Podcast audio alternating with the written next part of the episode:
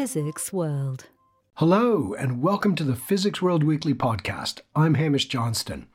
Over the past decade or so, quantum mechanics has enjoyed a renaissance, with rapid developments in fields like quantum computing and quantum sensing catching the attention of both scientists and the tech industry.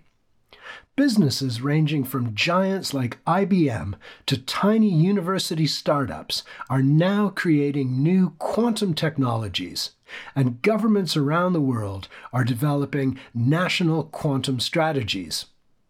Many in the quantum science and technology community believe that strong coordination between academia, industry, and governments is essential for future success. And that's the topic of today's podcast, which features an expert in the field of high-tech R&D who specializes on the burgeoning quantum industry.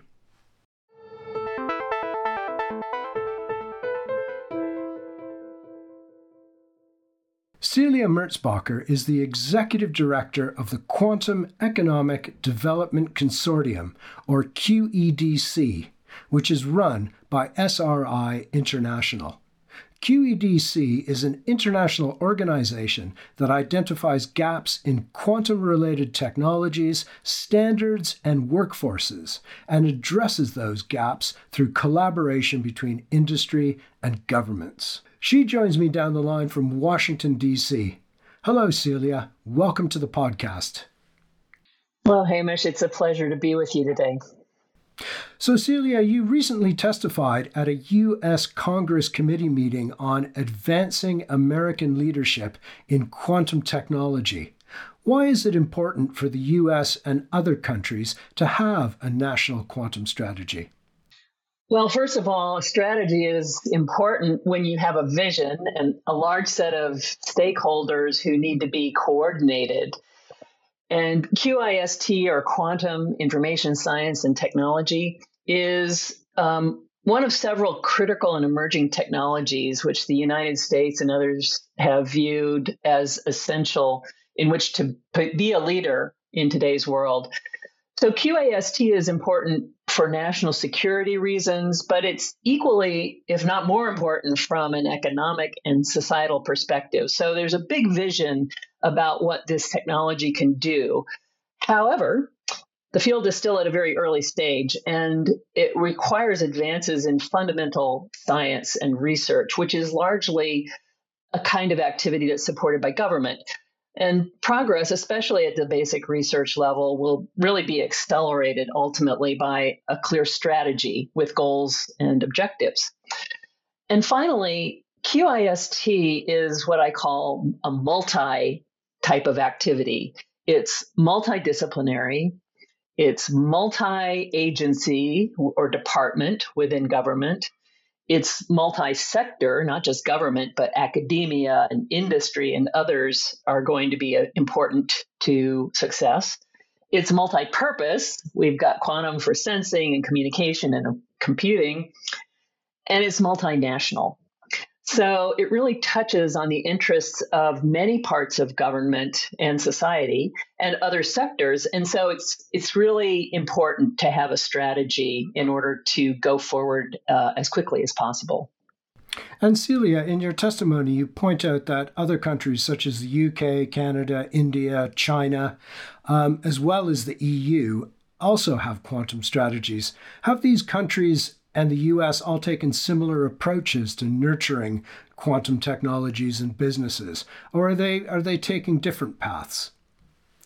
I would say at the higher levels, the short answer is similar.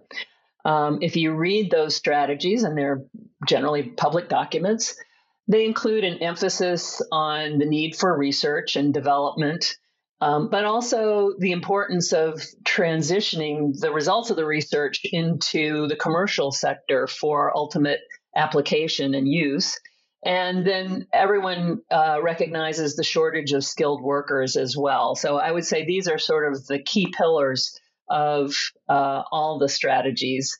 And many lately, especially, have emphasized a goal to identify near term applications. I think that's reflecting the um, understanding that there is large potential, but also that the applications um, are still mostly in the future. And so everyone's interested in finding the nearer term applications as well as looking to the longer term future. And how would you characterize the, the United States' current global status in quantum science and technology? Um, is, it, is it the leader at the moment, and, and is that position secure? Well, there are a lot of ways of measuring status. Um, one is by input. And so the there are some reports that collect information about the various investments by different countries and regions, and it all adds up to something um, in in excess of thirty billion dollars. Um, the U.S. spends about nine hundred or spent in 2022 about 900 million dollars, and it seems to be growing year by year, roughly. Um, and and the uh, investments elsewhere around the world also are, are increasing. The other way to measure um, status is to look at the output of the investment. And there was a recent report, a study that was done by an Australian policy institute that um, did a very careful analysis of scientific publications and highly cited or high impact publications in particular and showed in different areas uh, leadership by different countries and different institutions within those countries. Um, so that that's another way of measuring status. Status, and the U.S. and China um, appear to have perhaps the most output by that measure.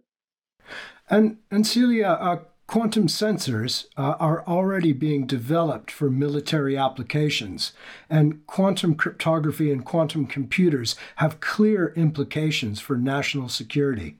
How should the U.S. balance its national interests against the need for international scientific collaboration and international supply chains?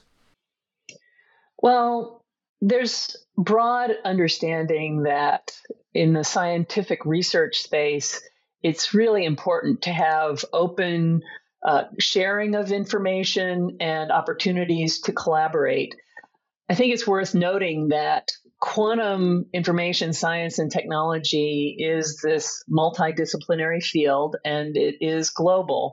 And so there are centers of excellence spread across the world and researchers naturally seek out other experts and leaders in their area to uh, share information with and to collaborate with.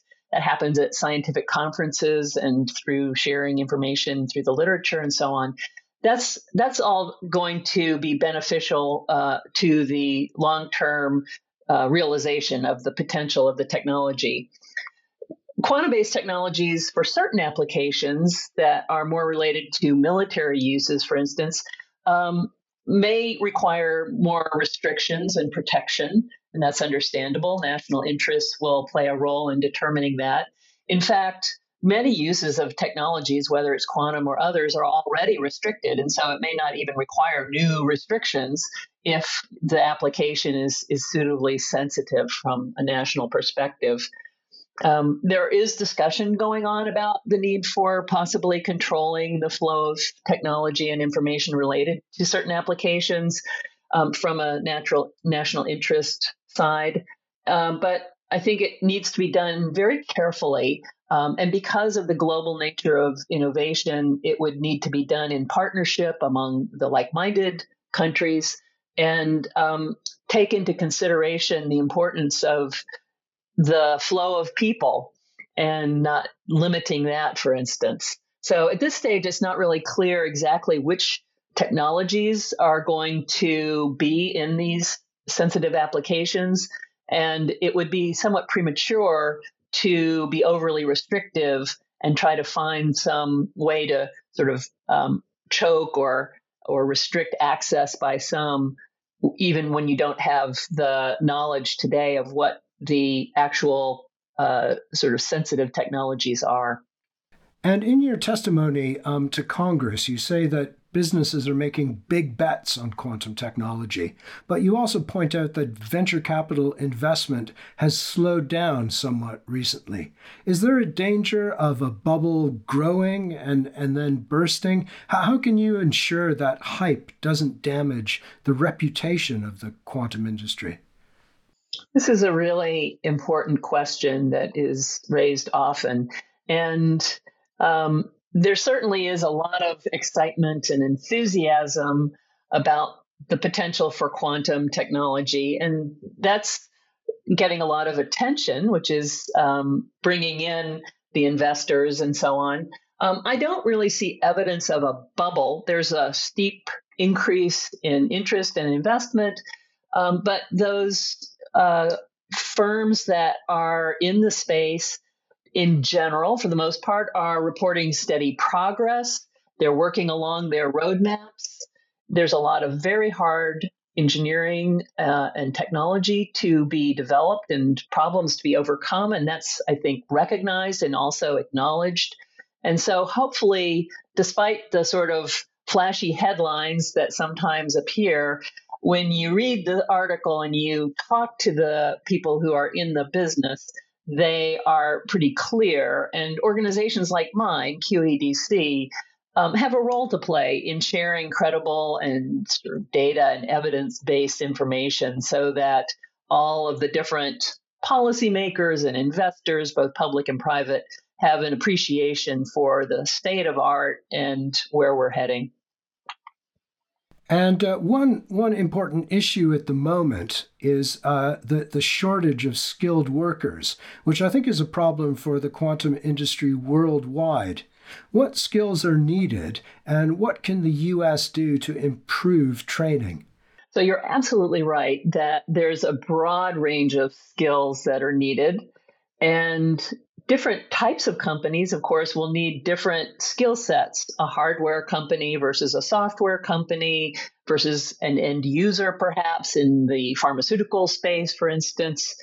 So, um, and then within a company, you need everything from the technology product developers to technical sales people and uh, and others. So again, a very diverse set of skills will be required. And we did a study that was published in a journal showing that range, the range of the types of jobs that companies are going to be filling. And for those different types of jobs, the range of knowledge and skills and the range of level of degree that would be preferred. And it goes all the way from a technician with perhaps just a, a year or two of training and some hands on experience to undergraduate or graduate or postgraduate education. And so I think there's a misconception that you have to have a PhD and preferably in physics in order to enter this field. And that's absolutely not the case. The, the companies that are trying to actually make things are quite desperate for engineers, and especially engineers with some experience, maybe in a related field, so, um, mid career professionals also could, with just a little bit of um, additional exposure and, and getting a level of familiarity with quantum, pivot into a, a career in the quantum industry. So, we do have a skills and a worker gap right now, a shortage, but there are ways by starting to fill the pipeline and also to give training opportunities to existing workers to help bridge that gap. Given that it's not clear which current quantum computing technologies, if any, will prove to be commercially viable, how should industry and governments approach research and development? Well, on the government side, the focus is generally at the pre competitive stage and the basic fundamental uh, research area. This is a field that's been a subject of research for a long time, of course, but with the advent of the ability to really engineer materials at the scale of atoms and to design um, for purpose, the materials to do what you want. It really, that combination of the understanding of the theory and the ability to control and manipulate and measure things has led to this opportunity. So there remains a need to advance both on the theory side and the experiment side through government investments in the basic science.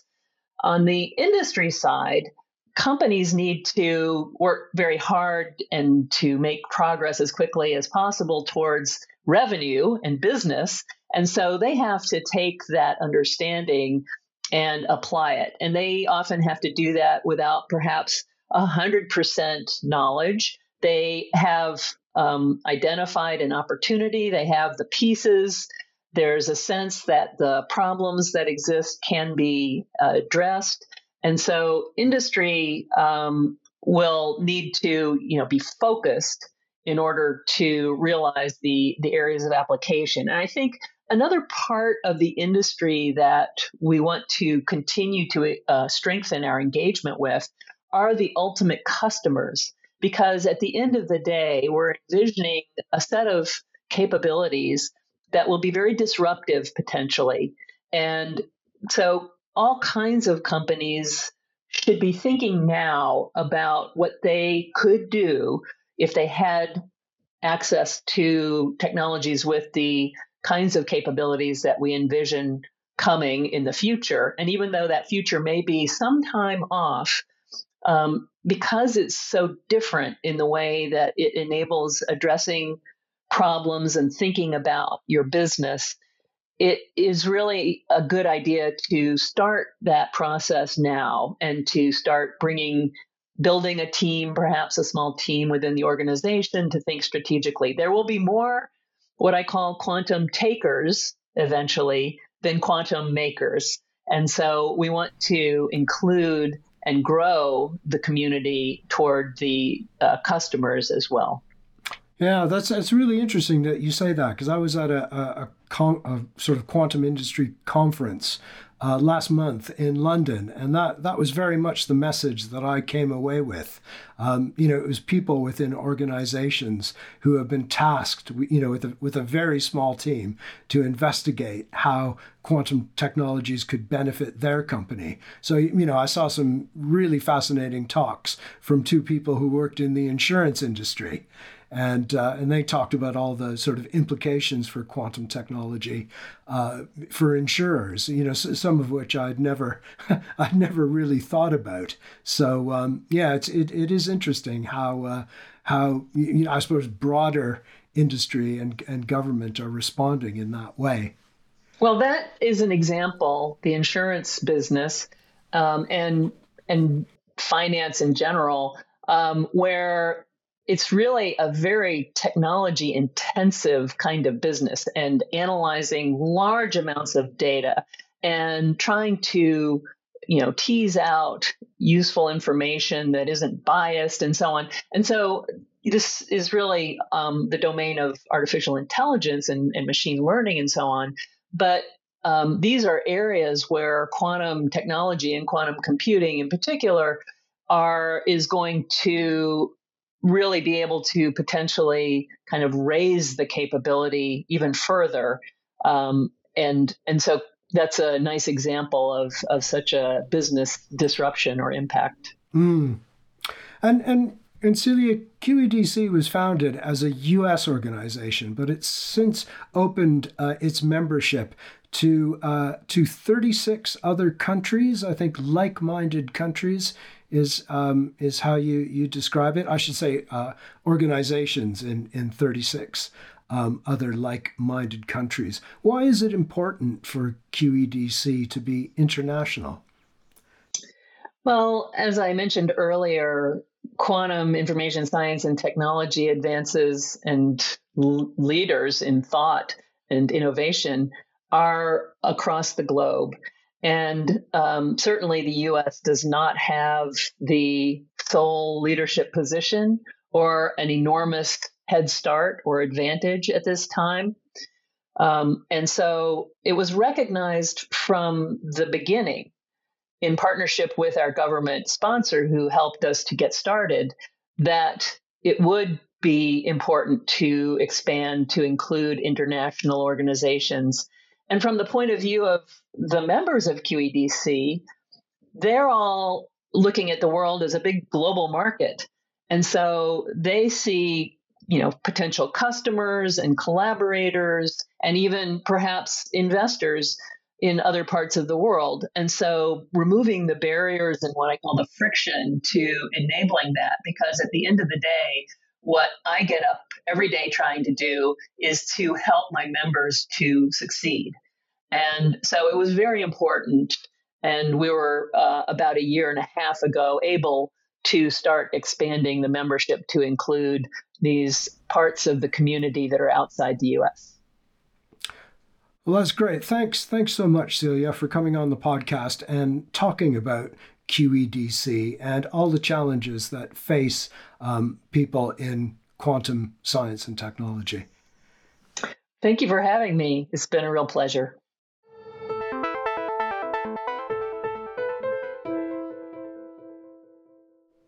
The paper on the quantum workforce that Celia mentioned is called Assessing the Needs of the Quantum Industry and it's published in the journal IEEE Xplore, where it can be read free of charge. A link to that paper is also on the QEDC website, where you'll find all of the organization's reports. I'm afraid that's all the time we have for this week's podcast. Thanks to Celia Merzbacher for joining me today, and a special thanks to our producer Fred Isles. We'll be back again next week when the quantum theme continues as I chat with the managing director of an award winning UK based company that has developed a quantum sensor for doing brain scans. And I'm also joined by the Chief Investment Officer of Quantum Exponential, which invests in quantum technology companies. In the meantime, check out the latest episode of the Physics World Stories podcast, which looks at some of the new technologies that could soon be used to create ever more powerful computers.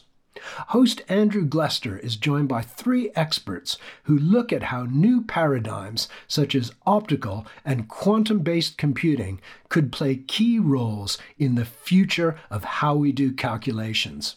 That podcast is called Moore's Law in Peril and the Future of Computing.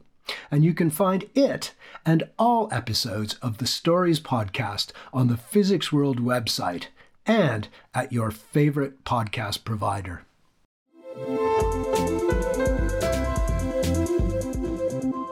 Physics World.